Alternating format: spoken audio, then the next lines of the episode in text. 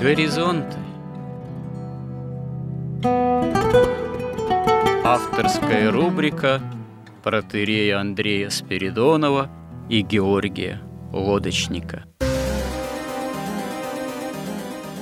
Люди, явления, события –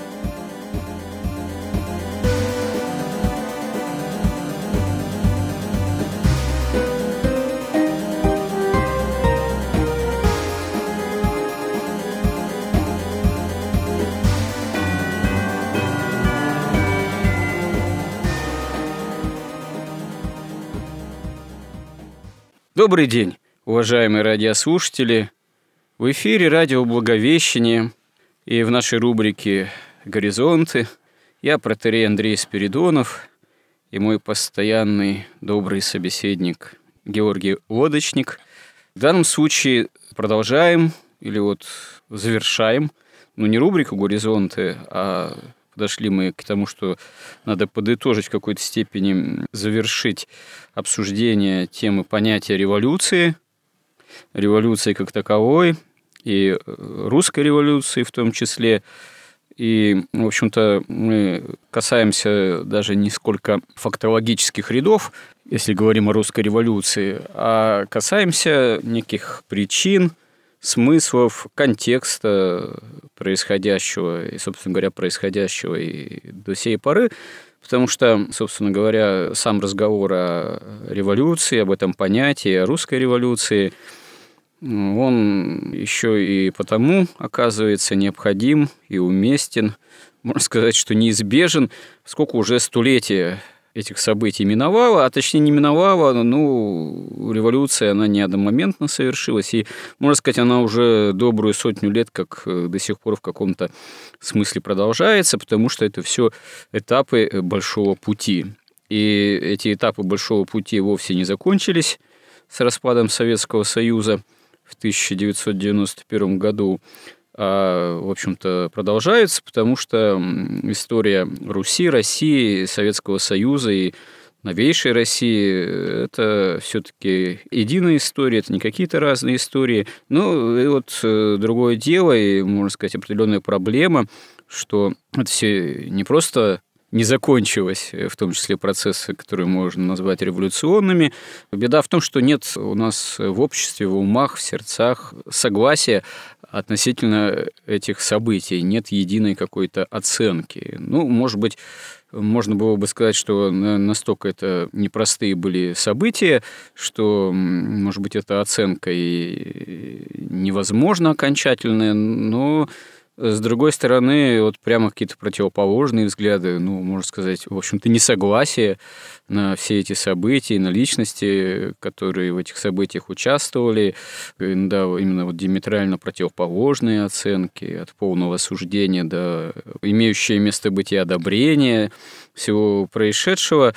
Э, так э, действительно, несмотря на то, что уже добрая сотня лет как сама революция произошла, разразилась, приключилась, э, и пала монархия, и произошли многие беззакония, и, к сожалению, все-таки как там, не оценивая эти события, для всех очевидно, что это и многомиллионные жертвы, но что в результате, почему это произошло, вот об этом продолжает копия ломаться, но мы вот со своей, по возможности, э, христианской точки зрения – как раз-таки вот стараемся, можно сказать, свою лепту внести в понимание того, что же на самом деле с нами произошло, да и до сих пор происходит, в попытку осмысления всего этого. И еще немного займу время вот в своем этом уже достаточно продолжительном монологе. Напомню, что, конечно же, мы, стараясь дать христианскую оценку, попытку вот осмыслить то, о чем я говорю, опираемся прежде всего на библейское миропонимание, на святоотеческое миропонимание, и мы об этом говорили. Повторюсь, что если брать именно такой контекст э, библейский, духовный смысл революций как таковых, он, в общем-то, не является чем-то абсолютно новым и вне библейской истории происходящим. Да, первый революционер – это вообще дьявол, который восстает на Бога. Мы говорили, что в контексте самой человеческой истории уже, к сожалению, после грехопадения среди людей первым революционером и здесь же брата-убийцей выступает Каин – и Каин не является, что характерно, носителем атеистического мировоззрения, но он является носителем богоборческого мировоззрения, миропонимания. В этом смысле он тоже даже себе революционер. Но революционные процессы, которые всегда есть определенные восстания против Бога, они могут принимать разные характеры. В каком-то смысле мы говорили об этом, напомню, даже и жители Содома и Гаморы – не говоря уж там о строителях Вавилонской башни, но даже вот жители уничтоженных Богом Содома и Гамора, они тоже в какой-то степени революционеры, потому что сам их образ жизни, он восстает против заповедей Божьих. То есть революция, революционное миропонимание – это всегда восстание против заповедей Божьих, которые неизбежно начинает в себя включать и братоубийство. Если не обязательно прямое пролитие крови, то все равно скажем так, понуждение, подстегивание, соблазнение таким образом жизни, э, который по сути своей все равно оказывается преступным, беззаконным, греховным в отношении заповедей Божиих. И в этом смысле, в этом отношении как раз-таки всякая революционность, она в плане духовном является разрушительной и греховной. Мы пришли также к такому, в общем-то, для многих, наверное, парадоксальному выводу, что, скажем так, уже вот новейшие революции, английская, французская и наша русская революция, они на самом деле главные причины, мотивации, мотивы их совершения то, что инспирирует определенные силы, это на самом деле, конечно, не какое не стремление осуществить какую-то истинную социальную справедливость, защитить какие-то классы, там, построить какое-то реально светлое будущее, социалистическое или коммунистическое, хотя элементы этого могут присутствовать в истории в реальной жизни да, того или иного там, общества или народа, но это прежде всего лозунги. А на первый план выходят э, интересы определенных олигархических, можно сказать, сил, которые эти лозунги используют для достижения чего? Да, нового каждый раз перераспределение тех или иных средств, а также для того, чтобы эти средства материальные, прежде всего, перераспределять таким образом, чтобы ничто этому не препятствовало. Никакая монархия, которая до определенного момента выступает удерживающим принципом безудержного разгула таких олигархических сил, идолопоклонства, распространения духа серебролюбия. Ну вот, мы пришли к тому, что сейчас живем в обществе вроде как демократическом, которое декларируется как демократическое, но на самом деле вся эта демократия – это как раз-таки якобы свобода, прежде всего, для финансовых махинаций, если так можно выразиться, для безудержного распространения именно ценностей чисто материального развития и общества развитого потребления, все больше его торжества, где поклонение именно материальным ценностям, золотому тельцу, фактически поклонение идолу, вот этому идолопоклонничеству. Как говорят святые отцы, если ты поклоняешься золоту, ты уже поклоняешься идолам. Вот это как раз-таки является духом нашего времени и духом в каком-то смысле весьма распространенным, и в какой-то каком-то смысле может показаться, что даже и торжествующим. Хотя это, конечно, еще вопрос, насколько э, такого рода идолопоклонство, такой дух вообще может в конечном счете в долгосрочной перспективе торжествовать. И вот это все, в общем-то, входит в контекст вот того, что мы говорили, говорим, обсуждаем в отношении понятия революции, революционности, и здесь же оказывается и демократии. И вот э, о чем мы в прошлый раз как раз-таки не завершили разговор, а надо подытожить, э, подытожить помимо того, что такой вообще была наша русская революция, в этом смысле, подытожить э, еще то, что мы вот пришли к выводу, что благодаря развитию современных виртуальных технологий, мобильности, там, повсеместности, как говорил один западный социолог, вот как раз-таки современные те, кто стоят стоят вот за этим духом модернизма, определенного революционности, распространения духа сребролюбия, они как раз таки вот эти технологии сейчас активно используют и создали такой, создают, скорее, на еще не создали, а вовсю создают новейший такой виртуальный мир, который и прямо является вызовом заповедям Божиим, прямо является вызовом в собственном смысле христианским ценностям, христианскому миропониманию. Э, и этот вот новейший, в том числе виртуальный мир, он, видимо, по замыслу тех, кто его создал, создает, должен способствовать еще большему торжеству этого духа антихристова, духа сребролюбия, э, духа идолопоклоннического. Так ли это на самом деле, Георгий?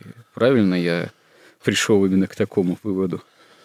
Технологии сами по себе, любые технологии, включая информационные технологии современные, они, конечно, нейтральны по отношению ну, к да, это средство прежде всего. К добру и злу, да. Вопрос в том, в чьих они руках и как ими будут пользоваться. И поскольку мы уже говорили, что помимо вот явной легальной власти, каких-то там монархий да, христианских или там каких-то даже республик, власть постепенно через виртуальный созданный такой мир финансовый, где было понятно, что можно покупать не просто продукты, да, обмен продуктами вести какими-то товарами или услугами, а можно покупать людей, их время, их как бы вообще-то души даже, делать их слугами, это как бы такой... Их жизнь, можно сказать. Жизнь, да. да. Жизненное время, Жизнь. жизненную энергию, да, жизненные силы.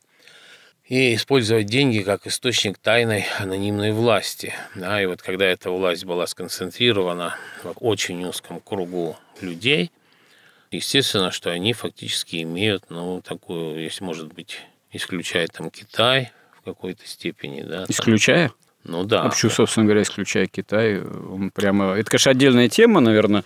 Тут, наверное, нужен китаевед. Ну, может, вы в этом действительно хорошо разбираетесь в Китае. Почему, собственно говоря, Китай-то как цивилизация оказывается вне? Ну, Китай, понимаете, у него вот, э, когда я туда ездил давно, правда, то совершенно видно, что вот этот весь марксизм, коммунизм, это все, знаете, такая как бы вот океан, и это такие какие-то там пена на поверхности там волн.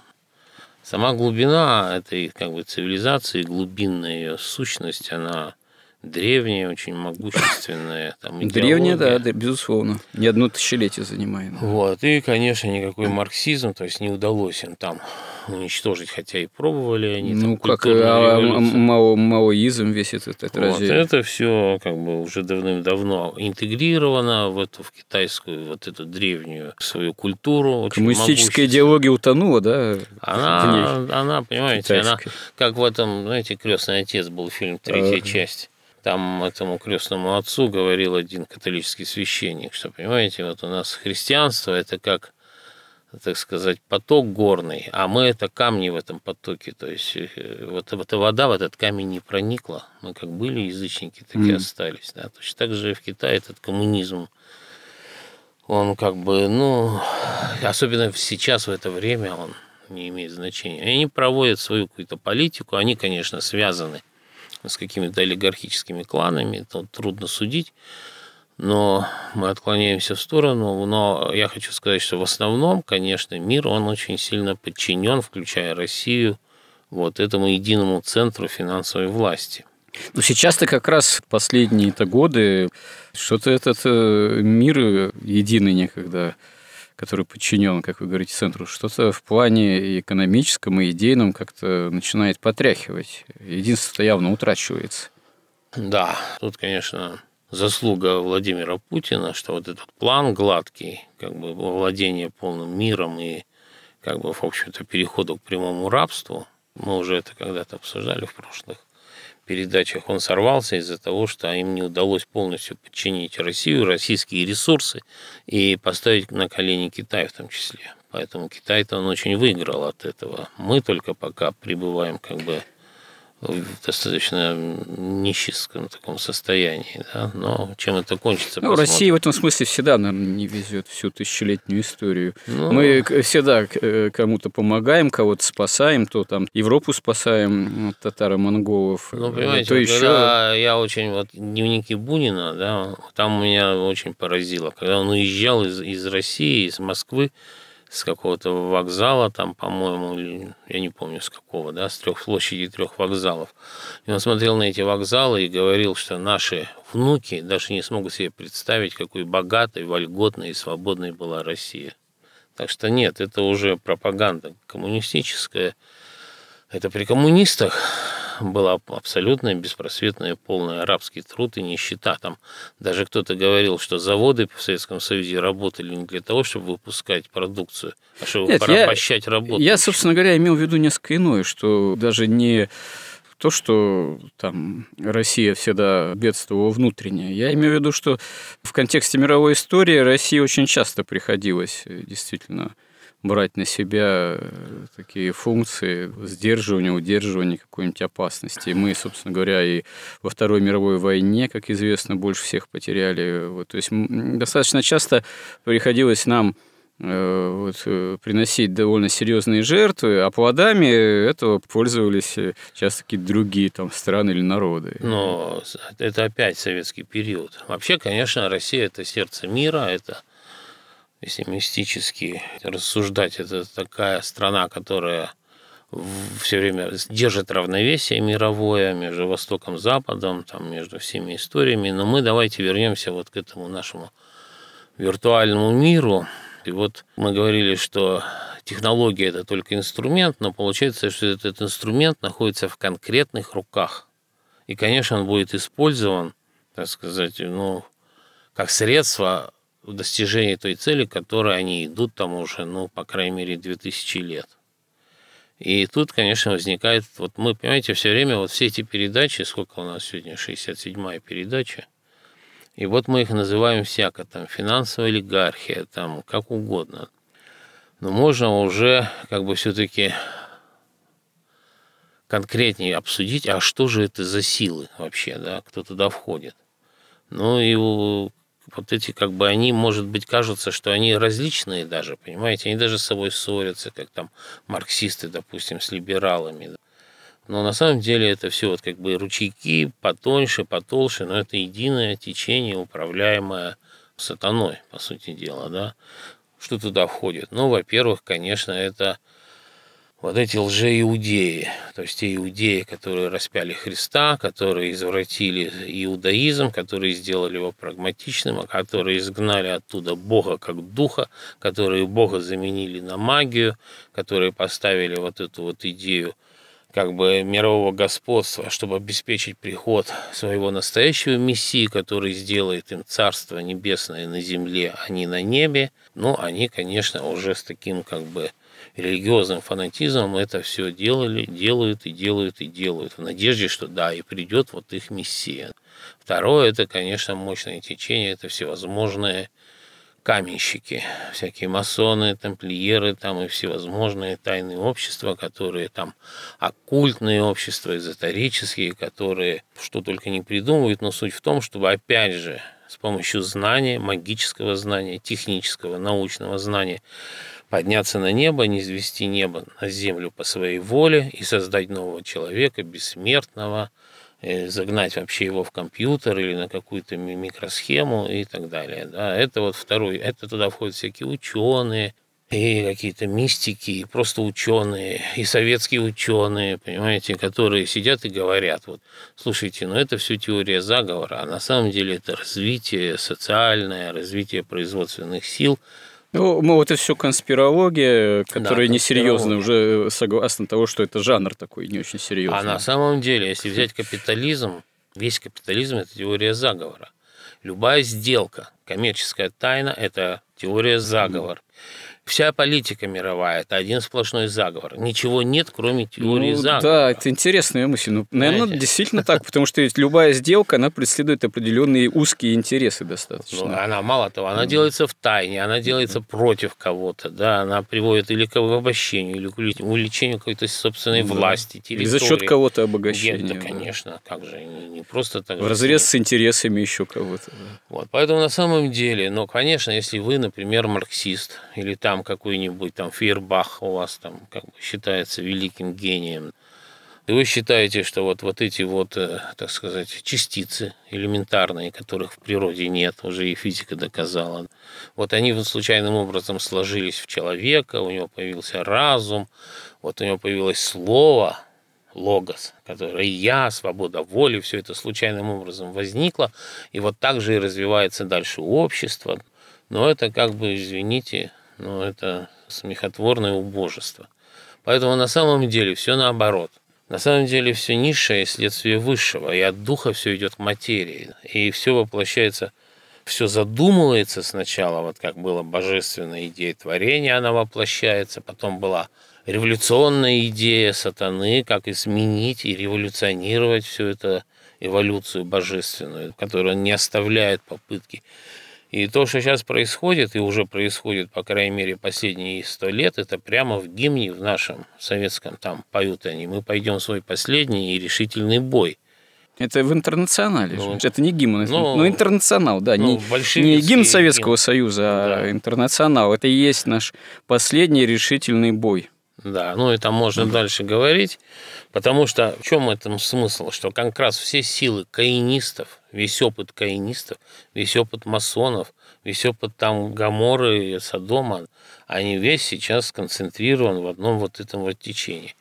Ясно, что там присутствует помимо этих двух разные ЛГБТ-сообщества, да, которые за свободу там разврата там какой-то борются. Ну, это ли... уже верхушка айсберга. Какие-то либералы, кто-то хочет на этом заработать деньги. Это какие-то вот такие вот кинорежиссеры и вообще режиссеры, типа там Кирилла Серебренникова или, или Звягинцева, Звягинцева, да, Звягинцева которые говорили, да. тоже, я не знаю, насколько они там а понимают, что они творят зло и на этом зарабатывают, или у них такая убежденность, вот такая сатаническая уже есть. То есть это огромное количество людей, которые все работают в едином направлении. При этом одни используют других, а другие хотят использовать в своих целях других. На самом деле всех, конечно, использует и направляет одна единая воля сатаны для прихода антихриста. Но забегая вперед, можно сказать, что, конечно, придет Мессия лжеиудейский, это будет антихрист. Никакое небо они не сведут на землю по своей воле и не создадут бессмертного человека, потому что настанет конец света. Потому что сатана, он просто их всех использует. Вот что же их объединяет, как их можно назвать? Объединяет их то, что, как сказано в Апокалипсисе Иоанна Богослова, они должны будут заменить образ Бога в человеке на образ зверя. Угу. И вот тут очень интересна книжка вот священника Владимира Соколова, и он пишет угу. вот про музыку. Название этой книги Мистика или духовность. Ага, да. Ереси против христианства. Читателям, слушателям было да, ясно. книжка да. просто поразительная. И вот он приводит как бы там очень тонкие такие размышления. Вот смотрите, он говорит, вот насколько важно правильные догматы на самом высшем уровне. Вот мы, православные, считаем, что у нас Святой Дух исходит только от Отца. Католики приняли, что он исходит и от Отца, и от Сына.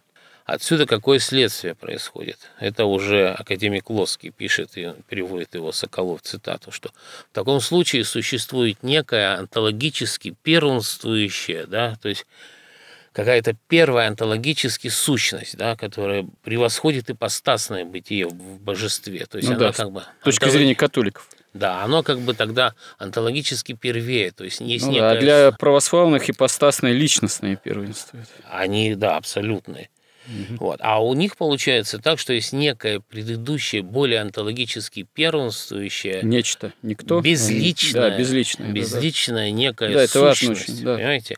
И тогда они тут сходятся с пантеизмом Востока, если у нас говорится в Библии прямо, что вначале было Слово, и Слово было Бог, и Слово было у Бога, и сам Бог Слово, и тот образ Божий в человеке – это Слово, то у католиков уже получается, что это не Слово, это звук. И если вот Слово, а понимаете, что такое Слово? Чем отличаются звери от людей? У них нет слова, у них есть только звуки. Им только звуки доступны. Поэтому главная задача всех вот этих вот ну как их назвать, жрецы зверя, да, или рыцари зверя, слуги зверя, там, холопы зверя, как угодно. То есть вот они, вот эти вот жрецы зверя, они изо всех сил борются со словом, вот с этим образом Бога в человеке, да, со словом. А слово не может иметь существо, если оно не имеет свободной воли. Потому что, чтобы сказать вот само по себе слово, ведь слово же не просто звук, как сейчас вот после ЕГЭ, когда дети сдают, а у них слово – это звук. А на самом деле слово – это еще смысл глубочайший. И вот чтобы этот смысл произнести, понять и утвердить, нужна свобода воли и вообще воля. Поэтому вот когда они борются с этим словом в человеке, а борются они тотально. И вот, как мы говорили, первые свои революции, включая русскую, они делали через книгопечатание.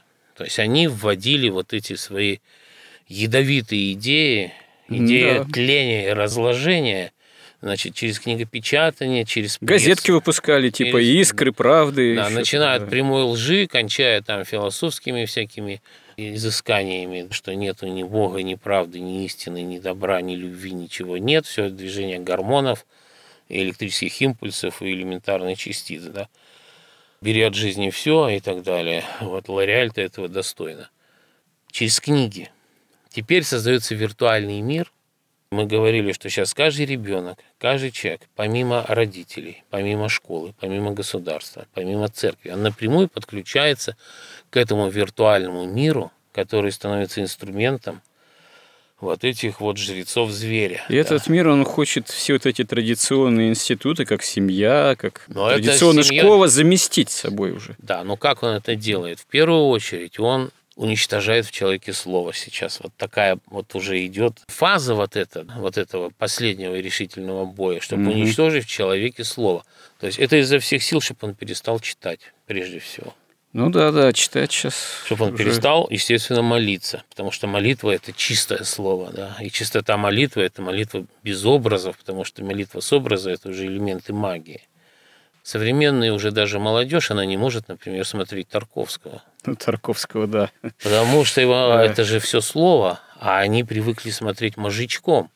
Потому что начиная с мультиков, весь этот Голливуд, все эти стрелялки, постоянная динамика, никакого вот разумного слова-то нет. Ну, вот это музыка. Тарковский всегда был не для всех, вообще-то говоря. И в те времена, когда его картины снимались и выходили на экран, там 70-е эти же годы взять, или начало 80-х, тоже далеко не все воспринимали. Но все читали Пушкина. Я к тому, что просто, может быть, кому-то из слушателей наш может это немножко показаться странным именно Тарковский как критерий. Ну, не Тарковский. Хотя, да, нет, я сам Тарковского очень любил и люблю по-прежнему. Ну, возьмите там Хотя самый... не, не все, в общем-то, даже из людей, скажем так, художественно, словесно, эстетически образованных, думающих, э, принимают его, как говорится, эстетику. Но, в принципе, это верно, да. В принципе, Они не слышат слышат слово, они не э, понимают принципе, слов. В принципе, верно, что да, восприятие кардинально меняется современной если молодежи. Нет движения... Оно становится клиповым. Сейчас э, даже же преподаватели жалуются, в особенности высших учебных заведений, что уже становится невозможно понудить современного студента к самостоятельному чтению чтению какого-то более-менее объемного текста, к оценке, его анализу, потому что в лучшем случае полстраницы состоянии современной ну да, потому там, что с детства он привыкает к мельканию картинок. Ну да. Видео, муви, понимаете, муви, значит, вот такая же живопись безмозглая, музыка безмозглая, которая убивает уже остатки какого-то разума. И потом ведь, ну и тот же Соколов тоже упоминает, что ведь весь мир – это слово, это звук в том числе. Раньше в том же Китае за неправильную гармонию казнили, если кто-то начинал исправить, потому что это приводило, это непосредственно физически действовало на мир, на государство. Физически разлагало эстетику и этику затем. А сейчас специальная музыка, что если это ее слушать, Но она уже не музыка, ее слушать невозможно, из нее превращают в шоу. Голые девушки, голые бабушки. А Все это, это компенсируется чем? Компенсируется шоу всякими визуальными эффектами, шумами, там, раздеваниями, переодеваниями, танцами, скачками. Но никакого слова нет. Так вот, недавно я услышал такое выражение замечательное, что вот сейчас человек становится гормональным приложением к гаджету. А гаджет включен mm-hmm. к мировую сеть mm-hmm. и подключен к этому вот мозгу сатаническому. И они воздействуют уже, поскольку они убивают, вообще способность мыслить, понимать, то они действуют уже не через книги, не через идеи, не через смыслы, как они разлагали там сто лет назад и 200 лет назад людей, они сейчас прямо воздействуют на гормональную систему человека. Это новый мозг возникает, гормональный. То есть человек видит, ему показывают картинку, купил колу и начал празднично скакать. Понимаете, счастье наступило. Купила девушка прокладку и побежала радоваться жизни. Понимаете, купил машину, и вот ему покорился мир. И вот такое. А уж не говорю о всякой порнографии человеку показывают. Вот это и есть поведенческая война. Ему ничего не объясняют, ему показывают. У него возникает на уровне гормонов желание, и он как зомби идет это делать. Ну да, потому что мир воспринимается как именно феномен общества потребления. Что входит в понятие мира? Вот, да, купить машину – Э, на уровне, которому ты должен соответствовать именно такую, именно в таком ценовом диапазоне, именно вот... Э, ну, диапазон да. довольно бесконечен. Ну, да, не, ну, соответственно тому, как говорится, положению, которое ты там занимаешь, и должен соответствовать этому. Вот ты в кредит, не в кредит, ты эту вот новую машину соответствующим образом там нафаршированную, так сказать, берешь, и вот, как вы говорите, покорился мир. То есть таким образом ты покоряешь мир. Таким образом ты действительно да, его... Самореализуешь. Да, ты его часть, да, реальная, как бы, хотя это нереальная совершенно на Но самом это деле. то, что вы говорите, это вот уже, так сказать, прошлое.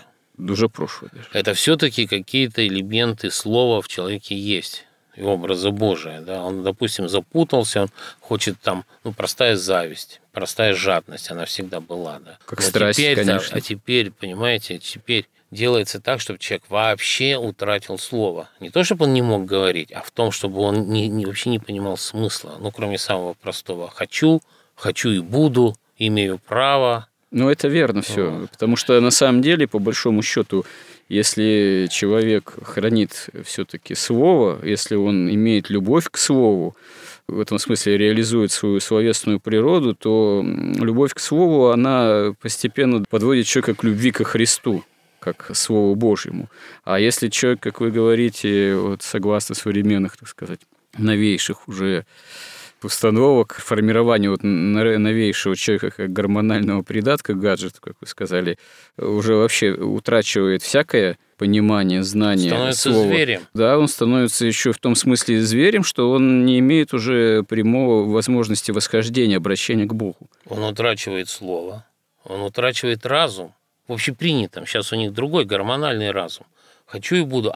Они же еще как говорят, ну да, вот тебе нравится Бетховен, а мне нравится Дженни Лопес это, да? А, это певица, да? Певица. Да. Ну, она там модель, ну, актриса, Ну, не, не очень хорошо представляю. Такое. Как будто это равно. Ну, с точки зрения гормональной системы, да. У них гормоны на нее срабатывают, а у кого-то на Бетховена. Вот как бы так они рассуждают. И это уже еще не зверь с точки зрения его как бы алчности, и дикости, и злобы, и свирепства. Но это зверь, который уже утрачивает слово. Вместо слова у него появляются ну, какие-то звуки. Собаки тоже могут ведь лаять. Вот у меня собака, она с улицы хочет домой зайти, она подходит спокойно и тихо говорит «аф» собаки к концу своей жизни собачьей, говорят, я слышал, начинают понимать до 200 слов. Так не они только не начинают понимать, они начинают говорить, и вот им, когда надо что-то, они говорят «аф», там, допустим, да, ну, то есть да. издают какие-то звуки. Вот на этом уровне... У нас ведь... кот говорит мяу, здоровается всегда утром, когда тебя встречает где-то. Ну вот. То есть это на самом деле достаточно такое уже ну, страшное орудие, на мой взгляд. И как этому противостоять? Этому противостоять можно только в церкви. Только в церкви. Никаких других средств уже больше не остается. Потому что вот этот гормональный разум, вот эта единая зомби-матрица, которая как бы говорит, что единственный бог – это деньги, наслаждение, удовольствие, какие тебе доступны да, за твои деньги, она стала абсолютно тотальным. Поскольку детей отучили читать, они не имеют чем сравнить. Они не читали там Пушкина, они не читали, не говоря уже там о Дионисе Ареопагите. Они вообще ничего не читают. В крайнем случае, зачем самого Пушкина читать? Можно прочитать так называемые пересказы. Там, Они уже Пушкин перес... там за сколько там или весь Они Пушкин не могут там... уже и пересказ. Кстати, вот э, тот же Соколов, он пишет, что Пушкин, ну, конечно, там, когда он разбирает вот эту пиковую даму, это, конечно, ты понимаешь невероятную глубину и какой, какой был уровень образования и духовного, и вообще научного у Пушкина, да, просто немыслимый, невероятный. И он его называет, что это единственный поэт светописи, да, он писал светом. То есть, ну, это отдельная история. Но это все уже для вот этих людей это все уже абсолютно недоступно. Для современного виртуального мира это уже за гранью. Ладно, да. И поэтому тут единственное, что можно сказать, что, ну, во-первых, как спасти своего ребенка в этой ситуации? Первое, церковь. Второе – домашнее обучение. Ну, это, знаете, да, отдельные темы. И то еще неизвестно, чем все кончится. Ну, потому, что, да.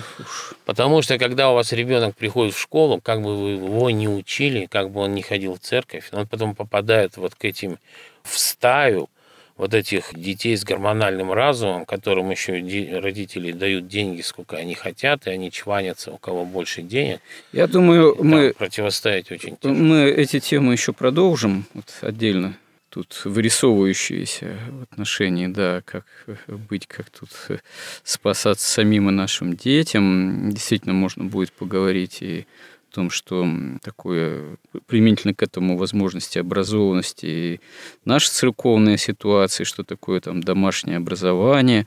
Но поговорили мы с вашей помощью, э, нарисовалась довольно любопытная, устрашающая картина вот этого современного, вызревающего Тайны беззакония. Да, в недрах современной же цивилизации, благодаря тайны беззакония вот этого новейшего виртуального мира – который все больше погружается человек, который, как вы сказали, повторюсь, стал таким гормональным придатком цифровых же гаджетов. Ну, в общем, сегодня мы эту тему пока заканчиваем. Но, в принципе, еще, если будем живы, Бог даст, будем иметь возможность, если продолжим. У меня, думаю, мы начнем вскоре еще такую новую тему, отойдя от уже рассмотрения самого понятия революции, я бы назвал эту тему так, что образы апокалипсиса. Ну, или современность, образы апокалипсиса, где мы вооружимся текстом откровения святого апостола Иоанна Богослова, но даже не то, что возьмем на себя дерзновение вот, толковать апокалипсис э, весь, э, вот, как текст Священного Писания, а просто имея в виду само Слово Божие, поговорить о некоторых вот таких действительно актуальных проблемах и образах, которые применительно к современности действительно оказываются для нас важными. Отец вот, ну, Андрей, да. я вот хотел, смотрите, чем закончить. Вот смотрите, и в этой ситуации Конечно, необходимо приветствовать всякую национализацию интернета, обособление, защиту его от международного вот этого общего всемирного сегмента, как это делает Китай. Угу. И никаких, и, конечно, раздаются визги, свобода интернету, да вы ничего не сможете. И как бы и людям говорят, смотрите, вас опять загоняют в этот вот ну, за железный занавес, да, да но Сейчас этот железный занавес Но просто необходим. Я боюсь, что для этого нужна некая идейная мотивация, довольно такая серьезная и сильная, чтобы все эти возможные визги, можно сказать, э, не побеждали бы. Потому вот. что вот это все приуготовляет. Вот если вдруг у нас появится лидер, или этот лидер, может быть, существующий, вдруг решит перейти к каким-то активным действиям, то вот это вот собственный интернет – защищенный вот от этих вот жрецов вот этого зверя, он просто будет жизненно необходим. Как и вся экономика. Да. Вся экономика Вопрос и интернет, вы... они должны быть абсолютно независимы, самодостаточные. И, и в значительной степени весь крупный бизнес должен быть национализирован.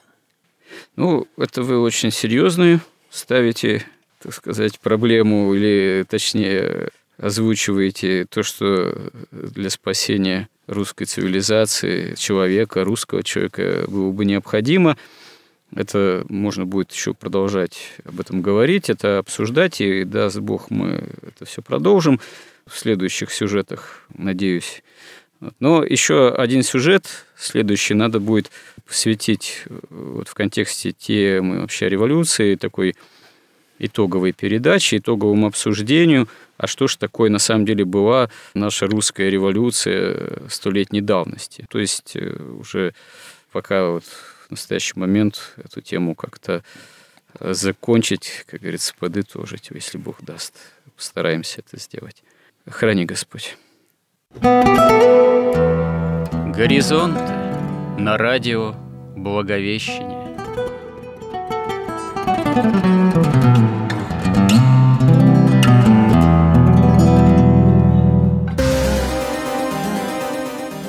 Разговор вели протеерей Андрей Спиридонов и Георгий Лодочник –